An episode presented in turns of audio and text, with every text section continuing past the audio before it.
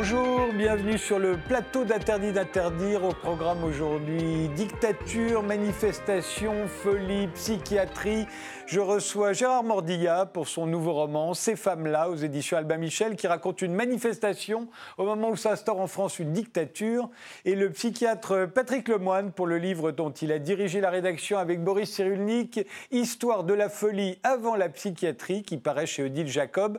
Mais d'abord, qu'est-ce qui est moderne aujourd'hui? Qu'est-ce qui caractérise ce début de 21e siècle Les, les invités d'interdire répondent en images, à commencer par vous, Patrick Lemoine. Une très belle image Hein, que eh va voir euh, apparaître. Euh. J'ai mis la fonte de la banquise en Arctique. Parce que comme je suis psychiatre, j'aime bien parler de la folie des hommes. Je pense qu'on est devant un cas typique de suicide collectif, presque un effet Werther, euh, où les gens donc, sont en train collectivement de préparer leur mort. Il y a déjà eu des réchauffements de la planète sans l'aide des hommes, mais accumuler la planète, le réchauffement peut-être spontané et la pollution, ça fait beaucoup. Et le suicide, encore récemment, était considéré comme une maladie mentale. Hein Alors, oui, enfin, il y a des cas, c'est une maladie mentale quand même. Hein. quand c'est dans un cas de mélancolique ou schizophrénique, oui, c'est oui, une maladie mais très souvent, quand vous vous suicidez, ensuite, on vous emmène à. On vous emmène à mais Frédéric, rappelez-vous, dans les cours de philosophie, autrefois, on parlait du suicide pathologique, mais on parlait du suicide héroïque, on parlait du suicide philosophique, qui n'étaient pas des maladies mentales. C'est un peu récent, l'histoire du suicide comme maladie. Ah oui, c'est vrai, en fait. Ben, la question pourrait se poser est-ce que Socrate était un malade mental quoi? Évidemment. Mais si tous n'étaient pas des malades mentaux. Gérard Mordilla, votre image euh, à vous, euh, elle est plus proche de nous. Euh, ce sont les gilets jaunes, comme souvent, hein, mais nos invités montrent des gilets jaunes. Alors pourquoi? Et des bah, femmes. Oui, ben, parce que je pense que c'est ça la chose très importante, c'est qu'on voit dans le mouvement des Gilets jaunes un très grand nombre de femmes. Je pense que ce phénomène n'est pas un, juste un accident de l'histoire. C'est quelque chose de très important parce que on oublie que euh, les manifestations qui ont lieu aujourd'hui sont aussi pour protester contre le sort qui est fait à une majorité de Français. Et donc, euh, dans cette majorité de Français, vous savez, il y a près de 6 millions de Français qui vivent, 8 euh, millions maintenant, sous le seuil de pauvreté. Et dans ces 8 millions, il y en a 2 millions et demi, c'est les chiffres de l'INSEE, qui vivent avec 420 euros par mois et majoritairement des femmes. Or, on voit aussi que dans toutes les professions vraiment utiles, les aides-soignantes, euh, les infirmières, les institutrices, les femmes qui travaillent dans les EHPAD, etc., ces gens qui sont vraiment utiles à la société sont les plus mal payés. Bien, je crois que cette photo, elle exprime ça pour moi. Elle exprime euh, cette colère, ce désir de revenir sur le principe central de la République qui est l'égalité. Or, le gouvernement actuel voudrait y substituer la charité. On demande aux grands patrons de donner quelques primes, mais la charité est honteuse. La République repose sur l'égalité et c'est pas sur la charité. Eh bien, on va commencer tout de suite cette émission euh, avec votre roman, Gérard Mordilla.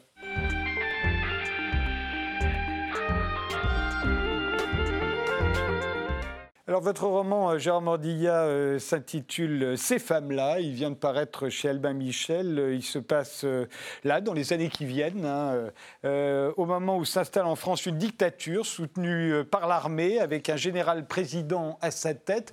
Est-ce que c'est possible? Est-ce que nous sommes mûrs, à votre avis, pour une dictature? Vous savez, pour écrire un bon roman, il faut envisager le pire. Et ensuite, ce pire advient puisque si j'ai une conviction profondément enfouie en moi, c'est que la fiction est toujours un pas en avant de la réalité. Donc cette dérive autoritaire que l'on observe aussi bien en France que dans les pays d'Europe, qu'aux États-Unis, qu'au Brésil, enfin c'est assez incroyable, eh bien cela nous promet non pas des lendemains qui chantent, mais des lendemains qui seront ce qu'il faut nommer par son nom, un néofascisme. Il n'y a pas d'autre mot. Mais comment l'expliquez-vous, cette dérive autoritaire, d'ailleurs? Bien, Je pense que ça vient aussi de plusieurs choses. Je crois que pour euh, les classes les plus précarisées, donc où la misère, il n'y a pas d'autre mot, euh, grandit, euh, on se dit qu'il y a un refuge de ce côté-là, de la même pour ce qu'on appelle la classe moyenne, qui a été euh, la grande euh, trompée par la mondialisation. On a dit la mondialisation sera le paradis sur la terre, etc. Or, qu'est-ce qu'on voit? On voit les magasins qui ferment, on voit les petites entreprises qui ferment. Donc, dans ces situations d'écroulement généralisé, on se réfugie dans quoi? Dans le nationalisme et dans l'étatisme.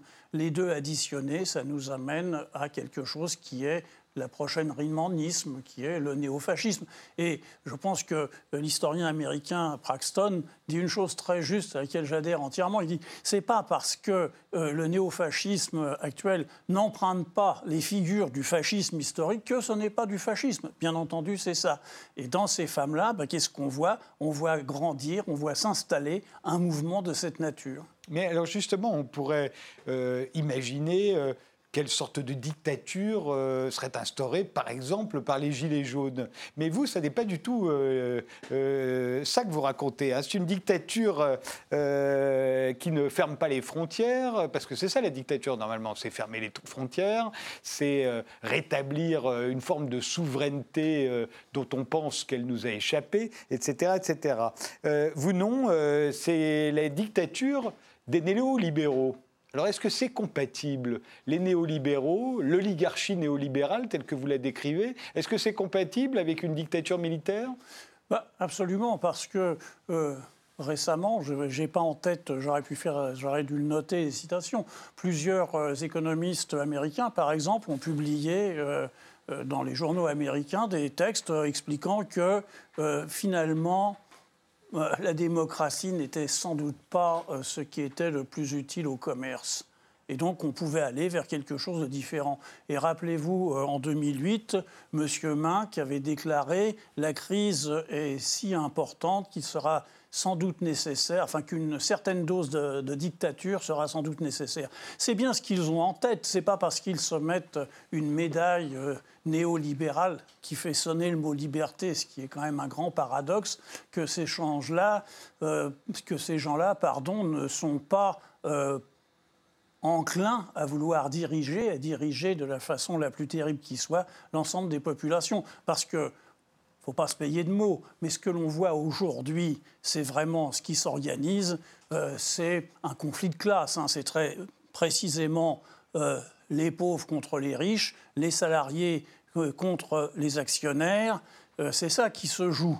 Et bah, face à ça, L'alternative est malheureusement. Mais justement, dans ce conflit de classe, on pourrait dire que les forces du marché euh, elle préfère la démocratie à la dictature, elle préfère l'état de droit, elle préfère, euh, elle préfère euh, la liberté, la liberté de circuler, que ce soit pour les capitaux, pour les travailleurs. pour les capitaux, pas pour les travailleurs. si, les forces du marché aiment bien que les, travailleurs puissent circuler, ça ne les dérange pas. Ceux que ça dérange, c'est plutôt les autres. Ce sont effectivement les chômeurs, les pauvres, les salariés qui se voient tout à coup mis en concurrence avec d'autres travailleurs. C'est pour ça que je, je vois mal pourquoi les, néolibéraux, même si on peut l'imaginer euh, par ailleurs, mais dans un pays comme la France, euh, la dictature, c'est le fait de se fermer. À un moment, on est obligé de fermer les frontières. C'est pas bon pour le commerce. Ce que je comprends pas, c'est pourquoi, pourquoi on ne parle pas d'autres dictatures comme, euh, je sais pas, au Venezuela, à Cuba, Russie, pourquoi on ne parle pas de l'Iran, pourquoi on ne parle pas d'Arabie Saoudite? Oui, de la Chine. sont des dictatures. Et de la Chine, bien sûr. bien sûr. Non, mais c'est pas le problème. Je veux dire, si on parle. Il n'y a pas que des dictatures en Occident. Non, mais attendez, j'ai pas fait un essai. Non. Sur la... J'ai écrit un roman. Excusez-moi, c'est un peu différent. Euh, c'est un peu différent. Je veux bien répondre sur ces questions, mais euh, je crois que les néolibéraux ont toujours en tête la phrase la plus célèbre de leur maître à penser, de Hayek, hein, qui disait Je soutiendrai toujours une dictature qui approuve le marché contre une démocratie qui le récuse.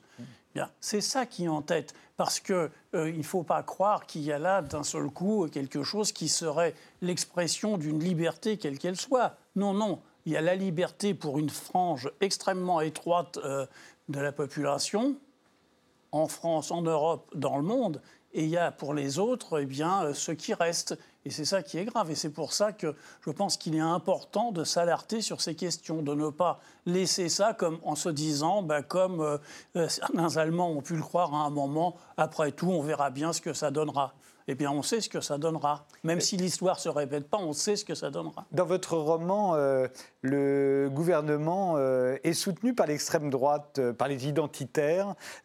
pourquoi pas, vraiment. Il est plutôt enfin, les, identitaires sont plutôt manipulés par le gouvernement. Oui, mais ils y vont. En fait, en gros, euh, ils, y croient d'une manière ou d'une autre. Dans, quel, euh, pourquoi ils soutiendraient une. Pourquoi est-ce qu'ils pourraient être amenés, à votre avis, à soutenir une oligarchie néolibérale, à votre avis? Parce qu'on leur promettra un uniforme et un salaire, tout simplement. Parce qu'ils sont contents dans leur logique, évidemment, de s'attaquer à ce qui est pour eux le mal absolu, qui sont d'un côté euh, les étrangers, notamment les musulmans, et de l'autre côté l'autre mal absolu, qui sont les syndicalistes, qui sont tous euh, euh, supposés partisans du goulag, etc.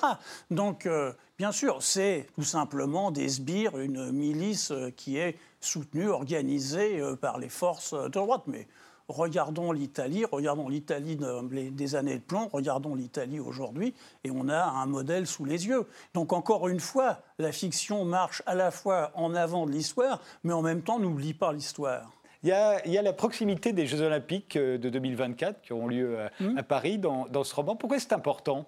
Pourquoi, à votre avis, ça facilite le travail du gouvernement ou en tout cas, euh, ça le. Ça le... Dans le roman, ça permet au gouvernement de mettre en place un certain nombre de choses comme de ce qui est un projet qui a été souvent évoqué par la droite en France, de contraindre les chômeurs à travailler pour l'État. Pas forcément d'être payés, mais de travailler pour l'État, parce qu'il faut réussir les Jeux Olympiques. Il faut construire des stades, il faut construire des infrastructures, donc tout le monde au boulot. Et puis, sur la même raison, il faut que les jeunes puissent y participer. Donc, euh, les étudiantes, les étudiants doivent eux aussi fournir à ça.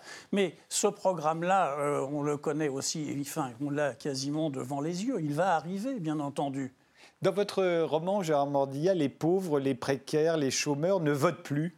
Il n'y a plus que les nantis et les instruits qui votent. Ce qui, bien que c'est un prétexte dont peut se servir le général président pour instaurer un suffrage censitaire, mettre fin au suffrage son Idée. Et est-ce que c'est le cas aujourd'hui, euh, à votre avis les, pauvres, les, les, chômeurs euh, ne votent plus, et même y compris une partie des salariés? Si on lit euh, les études d'Emmanuel Todd, ça paraît assez probant.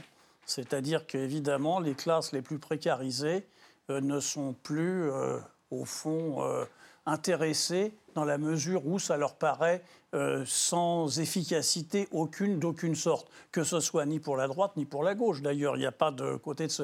Alors, ça pose un grand problème, à mon avis, un certain nombre de partis politiques et notamment de gauche, c'est-à-dire que, eh bien, il n'y a a plus d'éducation populaire et puis finalement l'abandon généralisé de ces populations fait qu'elles sont en déshérence.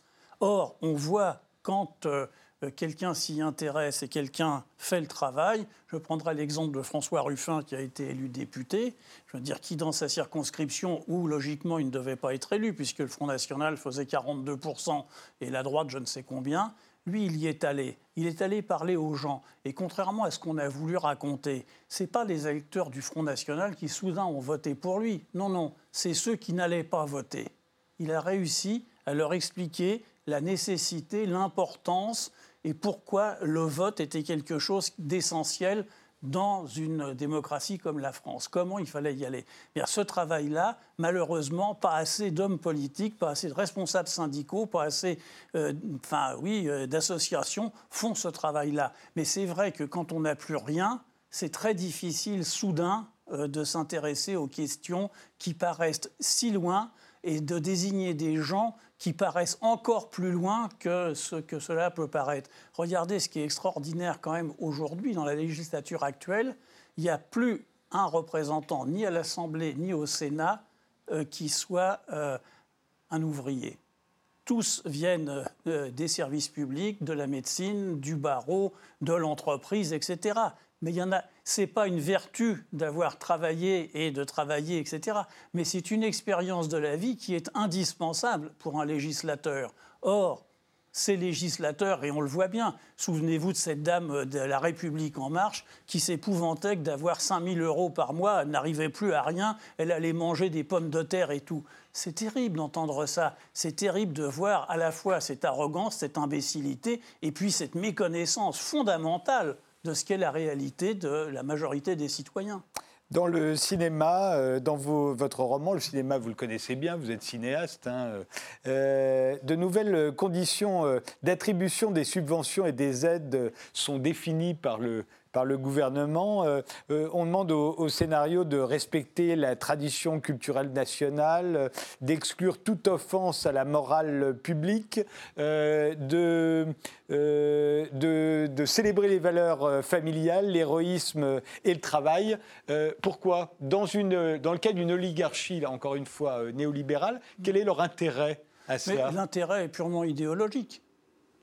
C'est simplement, regardez, euh, on voit aujourd'hui, j'enfonce une porte ouverte, que dans la majorité euh, des médias euh, les plus étendus, les plus importants, les grandes chaînes de télévision, les grands journaux, etc., sont la propriété de 8 ou 9 milliardaires. Donc, bien entendu, l'information n'y est pas au sens strict censurée, mais on peut penser qu'elle est quand même très largement euh, contrôlés, voire euh, auto-censurés par ceux qui y travaillent.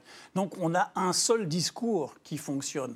Eh bien, cette chose qui existe aujourd'hui sur le plan médiatique, ça existera J'espère que non, mais peut-être demain, sur le plan culturel, quand on se dira, mais il faut absolument que tout concourt à défendre l'idéologie qui est la nôtre et qui veut imposer une vision du monde qui est une vision du monde que personnellement je Mais combats vous remarquerez que dans le néolibéralisme, euh, il n'y a pas de valeur familiale, il n'y a pas non plus de valeur nationale, pas particulièrement. On exalte au contraire euh, la liberté sous toutes ses formes, y compris la moralité ou l'immoralité. Euh, c'est ce qu'on voit dans toutes les séries américaines aujourd'hui. Il n'y a pas besoin de... une dictature viendrait à l'encontre de cela et, et, au fond arriverait à ce qu'on regarde moins les films ou les séries qu'on les regarde aujourd'hui, ne croyez-vous pas? Non, je ne crois pas. Non, je crois que l'on peut, enfin que la propagande a montré sa capacité à redéfinir le monde, mais que euh, dans tous les régimes, la propagande a évidemment toujours proposé une vision du monde. Or, aujourd'hui, il y a une vision du monde qui nous est proposée. Encore une fois, dans mon roman, je ne décris pas une dictature qui est établie. Je, décris, je décris quelque chose qui a un processus qui amène à ça, ce qui est un peu différent quand même. Euh, si j'avais dû euh, si j'avais du génie, j'aurais écrit 1984, c'est-à-dire quelque chose où c'est déjà établi. Hmm. Moi, j'ai écrit quelque chose qui est en marche, qui euh, fonctionne, qui commence à se mettre en place. Et donc, éventuellement, dont on peut repérer un certain nombre d'indices dans la vie courante, dans les années qui viennent. On pourrait se dire, tiens, j'ai déjà lu ça, si je l'ai lu dans... Et, mais en même temps, je me dis que si demain, une dictature de du type de celle que vous décrivez, un peu à la brésilienne, au fond, c'est ça que vous avez dans la tête. C'est, enfin, bah. une dictature, c'est la démocratie qui vient d'être Bolsonaro euh, au pouvoir. Mais j'ai l'impression que c'est un peu ça que vous imaginez. Oui, enfin, Bolsonaro, je veux dire, j'ai eu une vision prémonitoire parce que oui, je ne connaissais pas M. Bolsonaro, je ne le connaissais pas, je ne le connais pas, je ne souhaite pas le rencontrer. Mais euh, bien entendu, c'est ce type de modèle. Mais ce type de modèle qui, là aussi, a une histoire hein, qui vient. Mais qui est brésilien aussi. On se dit qu'à Bolsonaro, en France, qui voudrait mettre les petits garçons en bleu et les petites filles en rose, ça marcherait moins. Il y en a qui ont essayé, mais ça n'a pas marché, effectivement. D'accord. mais euh, je ne sais pas, non, mais euh, Bolsonaro, finalement, il reprend euh, ce qui a été, après la chute d'Allende, toute la politique au Chili de Pinochet et euh, de Chicago Boys, etc., qui amène à une catastrophe économique fondamentale. Je veux dire, ce, qui, ce, qui, promet aux Brésiliens va être une catastrophe. Là aussi, il suffit de discuter avec des économistes pour dire que ça ne tient pas debout ce qu'il veut faire, sans parler des, horreurs absolues vis-à-vis des Indiens d'Amérique du Sud et vis-à-vis de, euh, de l'écologie, hein, puisqu'il a dit, bah, après tout, on peut tout déboiser et tout vendre. Et des Noirs, euh, qui ah sont très nombreux au Brésil. Ah votre roman euh, raconte une manifestation, hein, avant, pendant et après la manifestation, une manifestation qui est suscitée euh, par euh, la volonté de, ce gouvernement de, d'enfermer tous les musulmans de France dans des ghettos. C'est pas présenté comme ça. C'est pas présenté comme ça. C'est pas présenté comme ça. C'est pas présenté comme ça. Le projet est de regrouper les musulmans de toute origine dans des quartiers où ils seraient protégés entre guillemets. Donc voilà comment ça se fait le projet à plus long terme est de renvoyer tous les binationaux dans l'autre nationalité qu'ils ont. De les expulser, effectivement. Oui, de les expulser, mais quand je raconte ça, je me dis, mais au fond, il n'y a pas que moi qui raconte ce genre d'histoire il y a 15 jours, messieurs Vauquier et Ciotti, par exemple, ont expliqué qu'ils souhaitaient ça pour les fichiers S, pas pour tous les musulmans, mais pour les fichiers S. Qui de les mettre dans des camps de concentration, en fait. Enfin, dans des ghettos, plus exactement. Voilà. Alors je me suis dit d'ailleurs, mais quelle idée de, enfin, de folie de vouloir, par exemple, les regrouper tous ensemble. Alors ça, c'est extraordinaire. Mais ça fait partie de ce discours où on roule des mécaniques en se disant voilà ce qu'il faut faire, voilà, voilà, sans rien y comprendre en réalité. Parce que tant qu'on n'aura pas compris qu'au fond de tout ce qui traverse la France aujourd'hui, la question sociale est fondamentale, on n'aura rien compris. Tant qu'on ne veut pas voir ça, or je crois que justement une euh, des forces euh, du roman, et sans doute des romanciers, des cinéastes, des dramaturges, des poètes, etc., c'est de dire le réel, de dire ce que nous avons réellement, parce que la parole politique, elle est très souvent ou paralysée ou corrompue bien, on a une place inouïe et un véritable espace euh, d'expression à travers le roman, parce que le roman, il peut dire l'histoire avec un grand H, les histoires, etc. Et c'est là qu'il y a quelque chose qui nous permet d'inventer un lecteur intelligent, et que c'est la chose essentielle, parce que nous avons besoin d'intelligence. Et en même temps, ça coûte moins cher qu'un film. Hein. Euh, on peut faire la plus grande manifestation du monde euh, dans, un roman. Pourquoi les femmes? Pourquoi est-ce que vous avez eu envie de raconter cette histoire à travers des personnages féminins? Bah, Dans tous mes romans, je peux dire, et aussi dans mes films d'ailleurs, il n'y a, pas de héros au sens masculin, mais il y a toujours eu des héroïnes. Et je crois que la place des femmes est aujourd'hui en France encore euh, une place honteuse à mes yeux, ne serait-ce que sur la question de l'égalité salariale, sur le problème de la reconnaissance euh, des individus, de leur capacité à occuper des places euh, de direction, etc.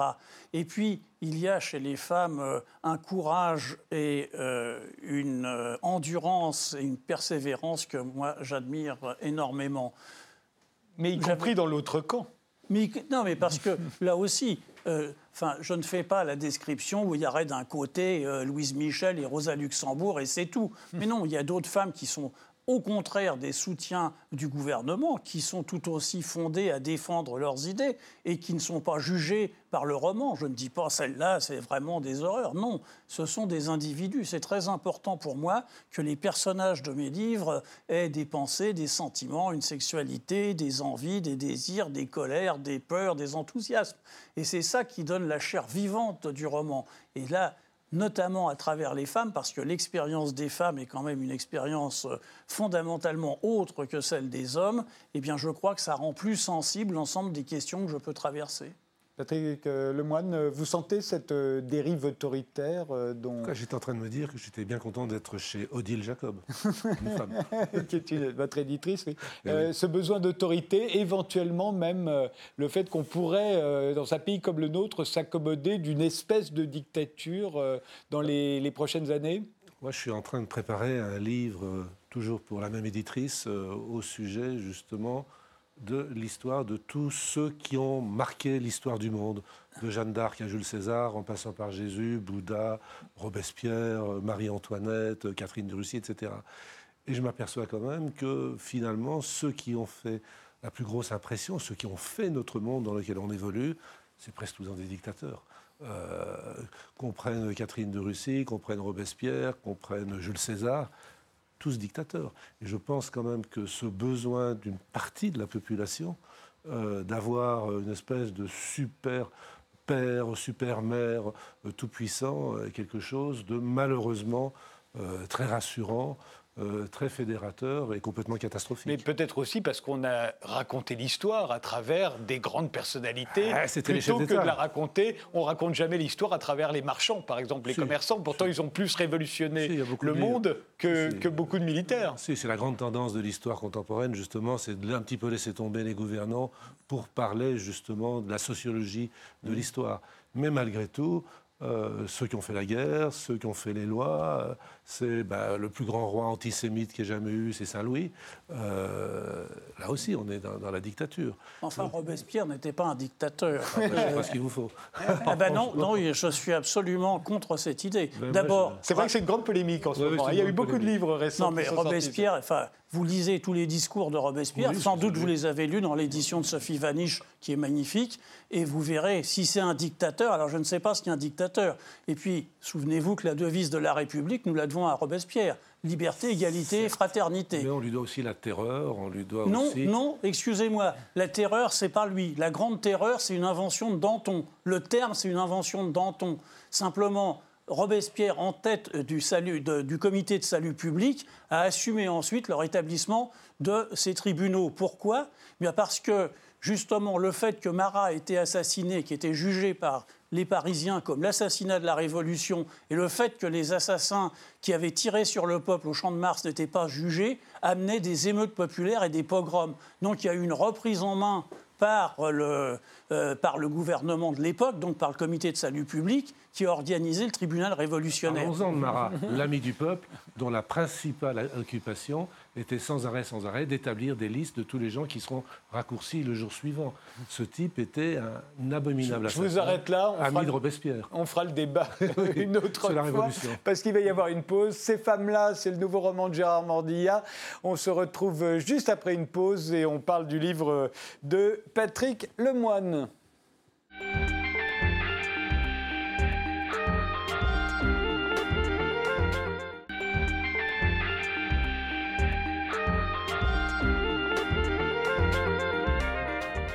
Les invités d'Interdit d'interdire sont aujourd'hui Gérard Mordilla pour son roman Ces femmes-là et Patrick Lemoine. Patrick Lemoine, vous êtes psychiatre, vous êtes l'auteur d'une trentaine de livres.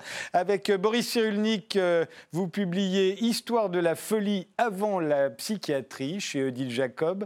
Euh, dans votre livre précédent à tous les deux, La folle histoire des idées folles en psychiatrie, vous montriez les absurdités, les dérives, les abus, les maltraitances qui avaient jalonner l'histoire de la psychiatrie. Alors avant la psychiatrie, ça devait être encore pire. Oui, de toute façon, on pourrait faire 15 volumes si on devait énumérer toutes les folies des psychiatres, euh, parce qu'il y, a vraiment de la matière, là, totalement inépuisable.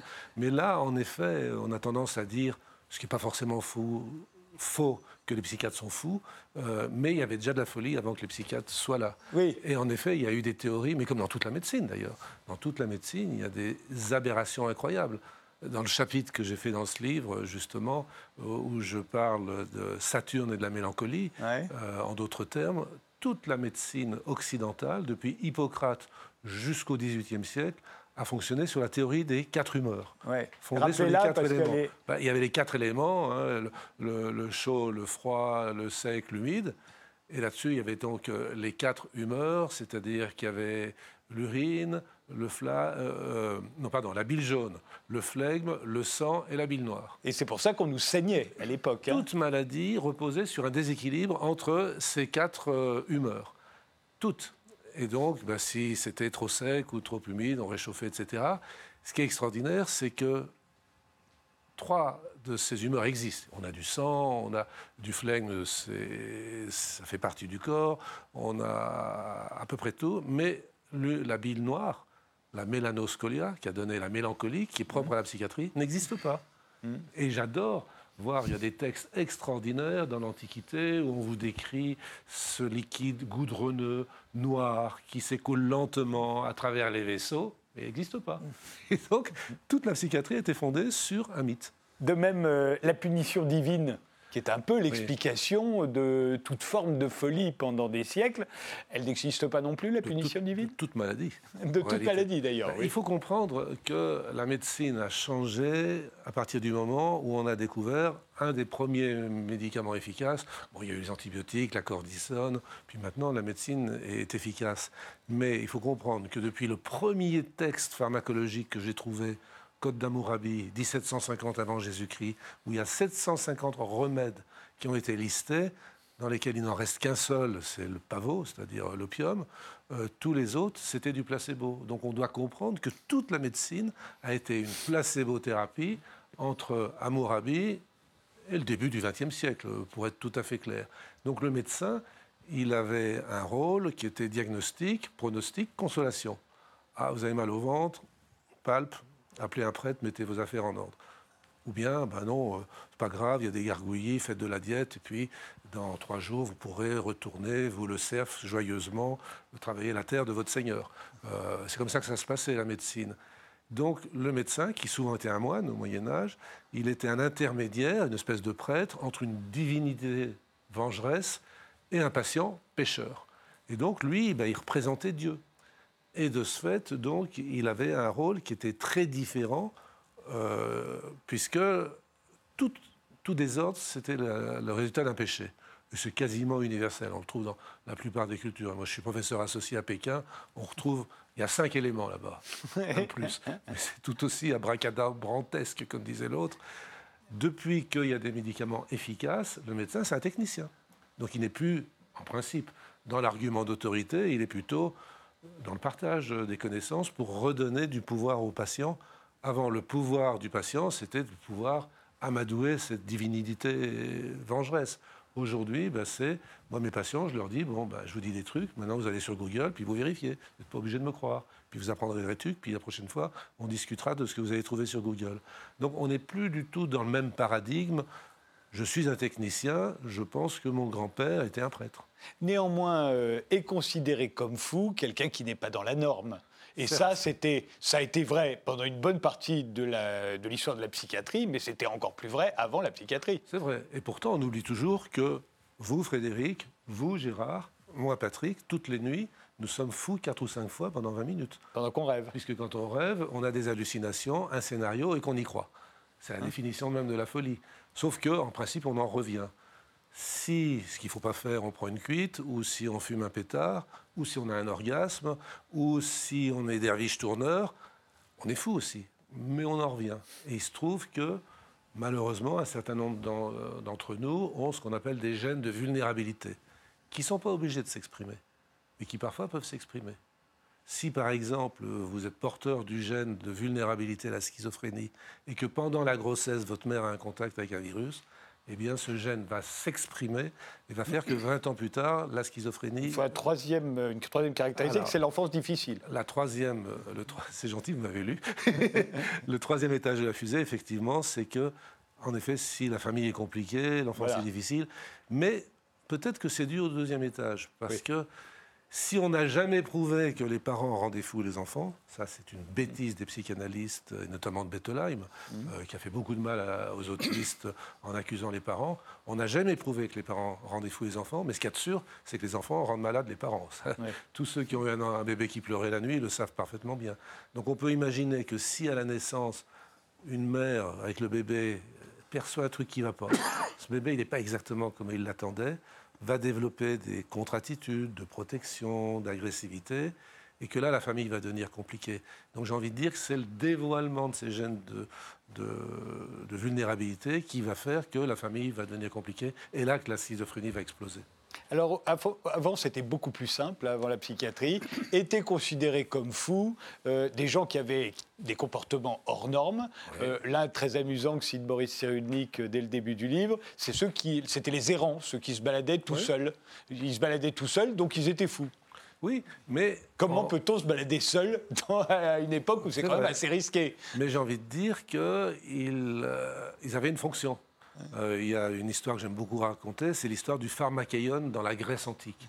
Euh, à Athènes, il y avait un élevage de pharmacaion qui étaient soit des errants, soit des esclaves en, fuite, euh, des SDF, et beaucoup, beaucoup de fous, énormément. Et donc ces gens étaient très bien traités, ils étaient dans, dans un élevage, il n'y a pas d'autre terme. Et puis si un jour il y avait une catastrophe, style la peste, un tremblement de terre, les Perses qui s'approchaient d'un peu trop près, on extrayait un, deux, trois pharmacaïones, on les décorait, on les juchait sur un char fleuri et devant une foule en liesse, on les promenait dans les moindres recoins de la cité, histoire d'enlever les, les, humeurs malignes, comme un abcès de fixation. Et puis quand, à la fin de la journée, toute la ville avait été drainée par le char et ses pharmacaïones, eh ben, on le sacrifiait ou on le bannissait, ce qui à l'époque était considéré comme à peu près équivalent. Donc le fou avait ce rôle d'abcès de fixation qu'on retrouve dans la nef des fous, puisque en Hollande, euh, à la Renaissance, lorsque dans une ville il y avait aussi un cataclysme, on prenait tous les fous, on les mettait sur un bateau et on les envoyait sur un canal dans la ville suivante. C'était un peu moins violent qu'à Athènes, mais ça procédait de la même idée, c'est que le premier à être l'objet de, ce qu'on appelle euh, une exécution, comme une victime sacrificielle, pour reprendre René Girard, dans La violence et le sacré, c'est le fou. Euh, ça, c'est mes livres, euh, Droit d'asile, où je raconte l'histoire quand même des 48 588 malades mentaux morts de faim en France pendant la Deuxième Guerre mondiale, dans la plus grande indifférence de l'université, de la presse, de la justice et de la politique. Et parmi eux, euh, Camille euh, Claudel. Camille Claudel, entre autres. Ou Séraphine de Senlis. Séraphine de Senlis. Tous ces gens-là sont morts de faim et tout le monde s'en fout. Et euh. Antonin Artaud serait mort de faim de la même façon si Robert Desnos n'avait réussi à le faire, transférer à Rodez. Oui, et à le confier à un psychiatre qui était fasciné par lui et qui, à juste titre, euh, lui a fait des électrochocs, qu'il sortait de ses épisodes mélancoliques. Et c'est très étonnant de voir que la production d'Antonin Artaud suit exactement ces électrochocs. Puisque l'électrochoc, contrairement à ce qu'on pense, n'est pas une thérapeutique violente, c'est le seul traitement de la mélancolie, même actuellement, euh, sauf que maintenant c'est fait sous cura, sous anesthésie générale, avec un consentement écrit et une information du patient, et que maintenant ça n'a plus rien de spectaculaire, c'est devenu d'une banalité affligeante, l'électrochoc. Mais Antonin Artaud, il faisait son épisode mélancolique, il produisait plus rien, une sismothérapie, il se réveillait, il écrivait, puis il se redégradait. Et on voit comme ça de manière assez étonnante. il y a eu quand même. Et il détestait ça, Antonin Artaud. Il faut dire que c'était terrible que, premièrement, ça lèse la mémoire, l'électrochoc. Pas longtemps. oui, mais quand même, euh, ça lui a fait perdre toutes ses dents. Ah ben il y a un texte, oui bien sûr. Il y a un texte, il y a un texte d'Artaud. Je revois encore le mufle hideux du psychiatre Gaston Ferrière etc. Euh, etc. C'est-à-dire qu'il a détesté ça. Ça a été fait contre son gré, donc de manière pas du tout éthique. Mais je pense qu'il serait mort sans Gaston Ferrière, qui l'a nourri tout simplement. Oui, ça, pour ça, je suis d'accord. Et, alors, on les met où, les, les, les fous, euh, avant la psychiatrie alors, avant la psychiatrie, il y avait en gros euh, deux méthodes. Soit on considérait comme encore dans certaines ethnies africaines que c'était une espèce de talisman qui allait attirer la bonté divine et donc on, les gardait. On était gentil avec eux Voilà, il ne faut pas oublier, que dans le, pendant tout le haut Moyen Âge, c'est-à-dire jusqu'à la Grande Peste et donc euh, l'Inquisition, eh bien le fou avait un statut privilégié, il avait un insigne dérivé, dérivé d'ailleurs du chapeau jaune des Juifs, ils avaient un insigne jaune et l'entonnoir, dont tous les psychiatres sont affublés bien sûr, euh, dérive d'ailleurs euh, de, ce chapeau euh, des fous qui étaient protégés, qu'on n'avait pas le droit de leur faire du mal et qu'on devait nourrir, à tel point que les bandits de grand chemin, les routiers, fauchaient l'insigne des fous pour s'en affubler, pour pouvoir être protégés et nourris. Donc c'était plutôt un statut privilégié. Puis malheureusement, après, est arrivée l'Inquisition. Et Voilà, qu'est-ce qui fait C'est quoi le retournement? Alors, le retournement, c'est que dans un certain nombre de cultures, le fou, bah, c'est au contraire celui qu'on doit sacrifier pour éloigner ces influences maléfiques euh, du diable. Donc euh, le fou c'était, était confondu un petit peu avec l'hérétique et il était donc euh, jugé, très souvent condamné, puisque si vous reprenez quelques procès de l'Inquisition, vous voyez qu'il y avait d'une part un certain nombre d'hystériques, donc des gens qui se mettaient en scène et qui se dénonçaient eux-mêmes juste pour... Ou qui euh, dénonçaient les autres. ah oui, mais ceux-là, ils n'étaient pas hystériques. et puis, il y avait ce qu'on appelle les mélancoliques, c'est-à-dire des gens qui ont une culpabilité morbide et qui s'accusent de choses extraordinaires. Oui, oui, j'ai couché avec le diable, j'ai fait le sabbat, oui, oui, je suis un hérétique. S'il vous plaît, brûlez-moi. Toujours aujourd'hui, on voit des gens qui font des épisodes mélancoliques, alors Dieu merci maintenant on sait les traiter, qui font des épisodes mélancoliques et qui vous disent j'ai ruiné ma famille, j'ai péché. je me rappelle, il y a trois mois, je vois un patient euh, qui était comme ça mélancolique et puis qui s'accusait des pires mots. Je dis mais le tsunami, là, il y a un mois, comment vous le savez? On voit qu'il y a une espèce de délire, de culpabilité terrible. Et donc ces gens allaient se livrer à l'inquisiteur euh, juste pour assouvir leur pathologie. Mais vous pensez que les procédés d'acquisition, euh, l'Inquisition n'a fait euh, comme victime finalement que essentiellement des malades mentaux? Pas que des malades mentaux, parce qu'il y a eu quand même tous les juifs convertis en Espagne avec l'infâme Torquemada. Mmh. il y a eu quand même des opposants politiques comme l'abbé Grandier à Loudun, qui ah était un opposant de, mmh. de Richelieu.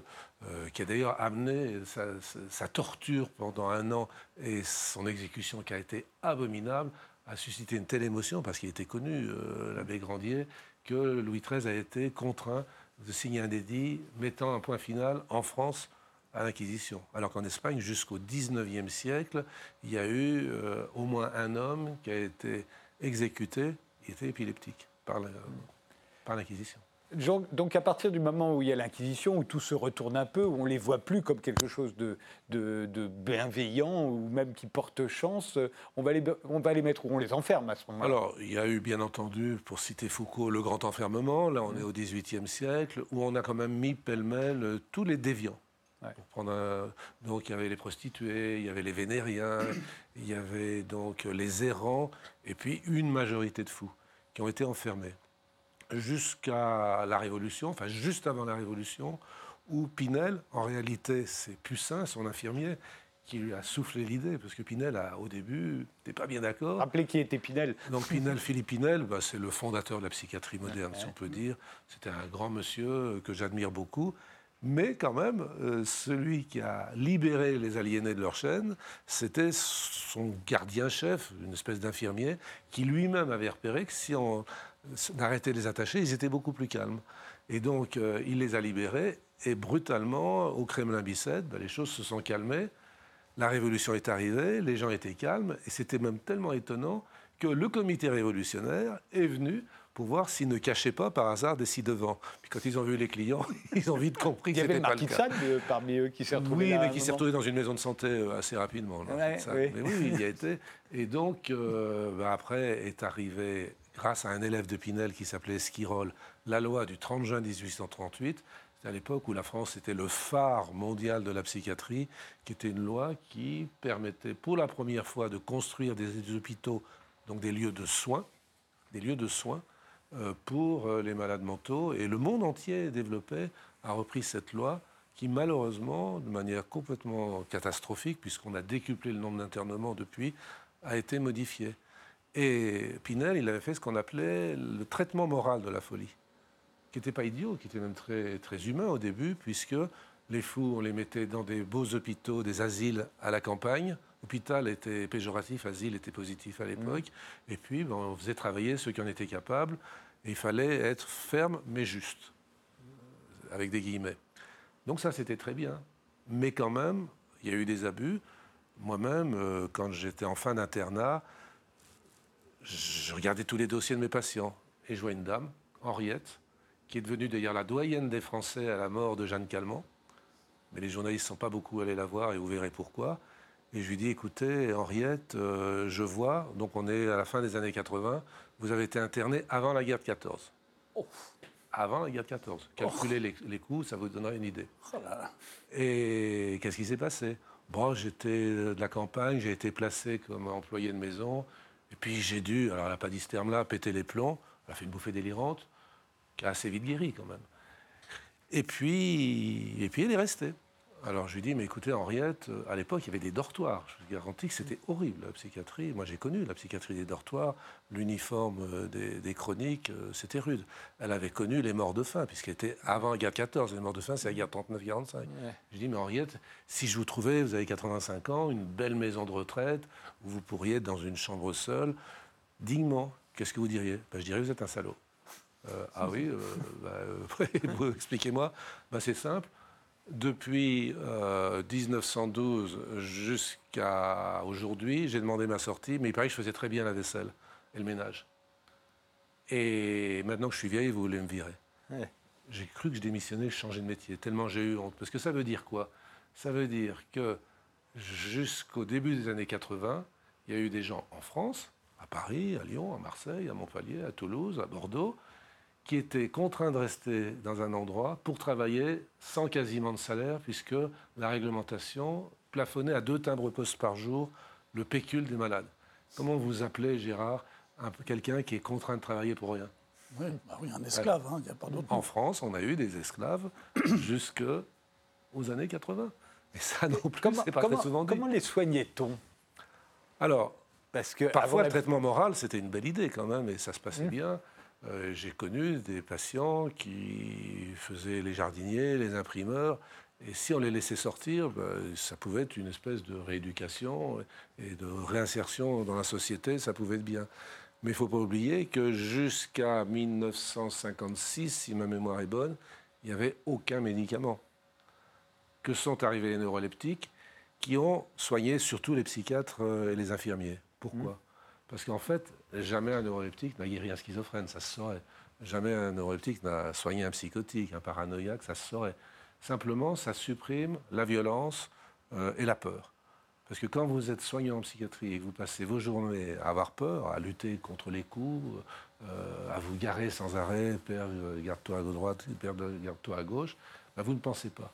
Et du jour où les patients ne sont plus devenus violents, les psys ont commencé à penser et ont introduit la psychanalyse, les thérapies comportementales, les neurosciences, euh, le systémique, etc., etc.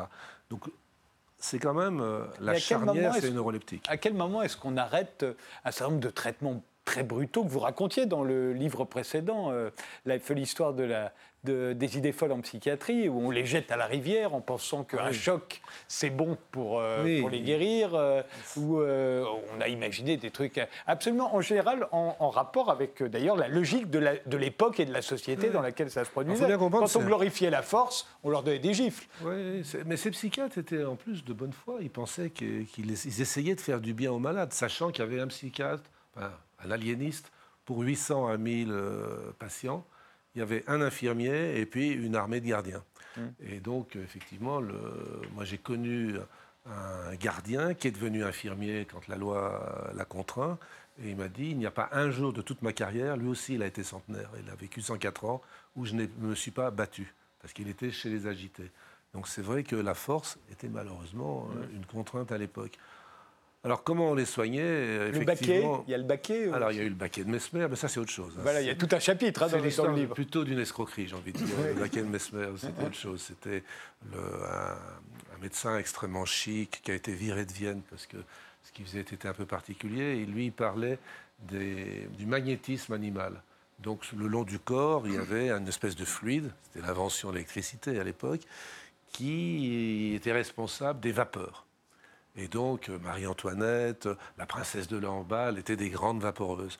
Donc, il est viré de Vienne, il s'installe à, Paris et il recrée son baquet, qui était donc un énorme baquet rempli d'une substance secrète dans laquelle il y avait de la limaille, il y avait des aimants et des choses.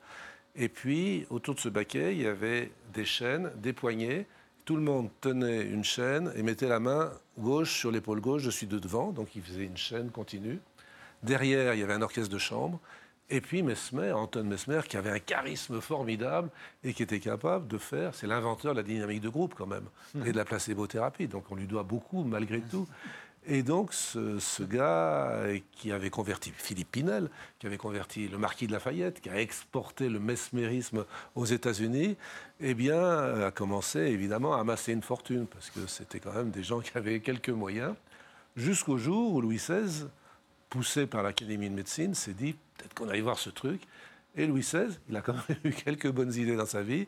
Il a nommé une commission qui était faite de tous les plus grands esprits de l'époque. Il y avait un certain docteur Guillotin, qui était d'ailleurs furieux qu'on ait donné son nom à la guillotine, parce qu'en fait, il a fait beaucoup de bonnes choses en médecine publique. C'était un homme remarquable.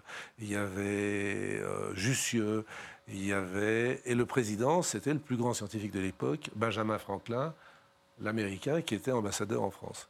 Et donc, ils ont travaillé, ils ont fait de l'expérimentation. Ils n'ont pas employé le mot placebo parce que ça n'existait pas. Mais par exemple, Mesper, qui, pour se dédouaner, voulait faire la médecine des pauvres, mais quand même, ils n'allaient pas les mettre, c'était trop cher sur le paquet. Mais donc, ils magnétisaient des arbres dans la forêt. Et puis, les, les, pauvres, ben, ils allaient toucher les arbres et puis ça les guérissait, ça marchait très bien. Et donc, ils ont fait des études en double aveugle où euh, certains arbres ont été magnétisés par Mesmer, d'autres pas. Puis les gens allaient toucher, mais sans savoir, évidemment. Ce qui fait qu'ils ont dit il y a de l'imagination dans tout, mais tout n'est pas imagination. exit Mesmer, qui finalement a, a, fini dans un village suisse. Mais le mesmérisme a duré quand même assez longtemps. Mais on peut dire que c'est la dynamique du groupe, c'est d'une certaine manière l'hypnose, Charcot, qui est un peu né de, cette escroquerie. Gérard Mordia, parmi vos très nombreux livres et films, vous n'en avez consacré aucun euh, à, la folie en elle-même? C'est un sujet qui... à la folie en elle-même, euh, pas vraiment, mais j'ai écrit euh, À quoi pense Walter, qui est sur un enfant fou. Et oui, je pense que je m'y suis aussi beaucoup intéressé à travers les travaux que j'ai faits sur Antonin Artaud. Oui. Forcément. Et euh, le, l'eugénisme, vous en parlez, euh, enfin, ça n'est pas vous qui écrivez le texte, mais on a tendance toujours à réduire ça euh, aux nazis. Vous rappeliez qu'en France, on avait fait la même chose pendant, la, pendant l'Exode, en cessant de, de nourrir les fous. Mais il est rappelé aussi, et ça avait été dit d'ailleurs sur ce plateau il n'y a pas très longtemps, que la première loi de, de stérilisation des personnes handicapées mentales, elle a été votée en Indiana, hein, c'était en 1907, aux États-Unis, et très vite, il y a 26 ou 27 États qui limitent. le Canada va faire la même chose. Les Anglais. Voilà, la stérilisation des, Les Français ont été assez. Il y en a eu, hein, mais ont été assez modestes sur le sujet de la stérilisation. Ça a été finalement plus radical euh, en mais encore aujourd'hui, si vous êtes une personne handicapée mentale, vous n'aurez pas droit à la PMA, par exemple. En principe, euh, franchement, je ne sais pas. Euh, je ne suis pas sûr. En tout cas, ce n'est pas dans les textes. Euh, ça ne mmh. se fera pas, mais je ne crois pas que ce soit dans les textes. Euh, puisqu'il y a même eu, il n'y a pas très longtemps, quelqu'un qui a été viré de son poste du SECOS parce que justement, il disait que quand même, quelqu'un qui est homosexuel, quelqu'un qui est célibataire, on va se débrouiller pour qu'il n'accède jamais. Donc, mmh. on voit bien, le SECOS, c'est les banques de sperme.